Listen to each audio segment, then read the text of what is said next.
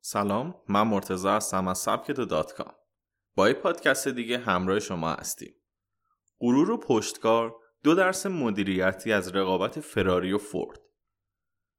در سال 1960 فورد برای فروش بیشتر نیاز به مطرح شدن در مسابقات اتومبیل رانی داشت و بر روی بزرگترین، سختترین و خطرناکترین مسابقه دنیا یعنی لومان 24 ساعت فرانسه تمرکز کرد.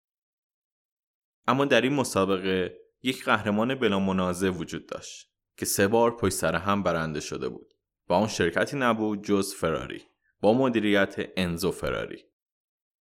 در آن زمان فراری با مشکلات مالی زیادی دست و پنجه نرم می‌کرد و در سال 1963 وقتی هنری فورد دوم مدیریت فورد پیشنهاد خرید 16 میلیون دلاری به او داد وی با کمال میل پذیرفت مدیر اجرایی فورد با تعداد زیادی از افرادشان برای عقد قرارداد وارد ایتالیا شدند. در جلسه آنها در حالی که گروه فورد با یک تیم متخصص آمده بود انزو فراری تنهایی و فقط با یک وکیل محلی وارد شد. او مفاد قرارداد را قبول داشت اما یک نکته نظرش را جلب کرد و با خودنویس قرمز رنگ مشهورش کنار آن علامت تعجب کشید و نوشت نه این اصلا خوب نیست. در این بخش ذکر شده بود که مدیریت بخشای اتومبیل های مسابقه ای هم به فورد واگذار میشه. انزو به وکیلش گفت بریم یک چیزی بخوریم و آنها جلسه را ترک کردند. آن زمان روزنامه ها از کنف شدن مدیر اجرایی فورد نوشتند. شروع رقابت فورد و فراری. فورد از این برخورد بسیار خشمگین شد. و در شهر دیترویت که مهد شرکت های اتومبیل سازی آمریکاست مثل سیلیکون ولی برای استارتاپ ها دستور تولید خودرویی داد که در مسابقات لومون فراری رو شکست بده. این چالش بسیار سخت بود چون با خودروی جان سخت می ساختن که در آن زمان بیش از 320 کیلومتر در ساعت سرعت داشته باشد و بدتر از همه کمتر از ده ماه فرصت باقی است. آنها در نزدیکی لندن شرکتی بر این منظور تأسیس کردند. و متخصصین مطرح جهان را گرد هم آوردند. نتیجه تلاش آنها فورد جیتی بود اما در اولین تست عمومی دچار سانحه شد و فردای تست هم باز تصادف کرد. دو ماه به مسابقه مانده بود و آنها تمام تلاش خود را برای پیروزی کردند. اما در لوموند 1964 همه آنها یا خراب شدند یا آتش گرفتند و فراری آن مسابقه را هم برای بار سوم برنده شد. دومین تلاش فورد هنری فورد برای پیروزی در مسابقه بعدی قهرمان اتومبیل جهان را به نام شبلی که بعدها خودرویی هم از نام او تولید شد به تیم اضافه کرد. همچنین برای بخش فنی مایز انگلستانی را که علاوه بر رانندگی تانک تخصص زیادی در طراحی و ساخت خودروهای مسابقه ای داشت استخدام کرد. موتور، آیرودینامیک و بیشتر قسمت ها از نو طراحی شد.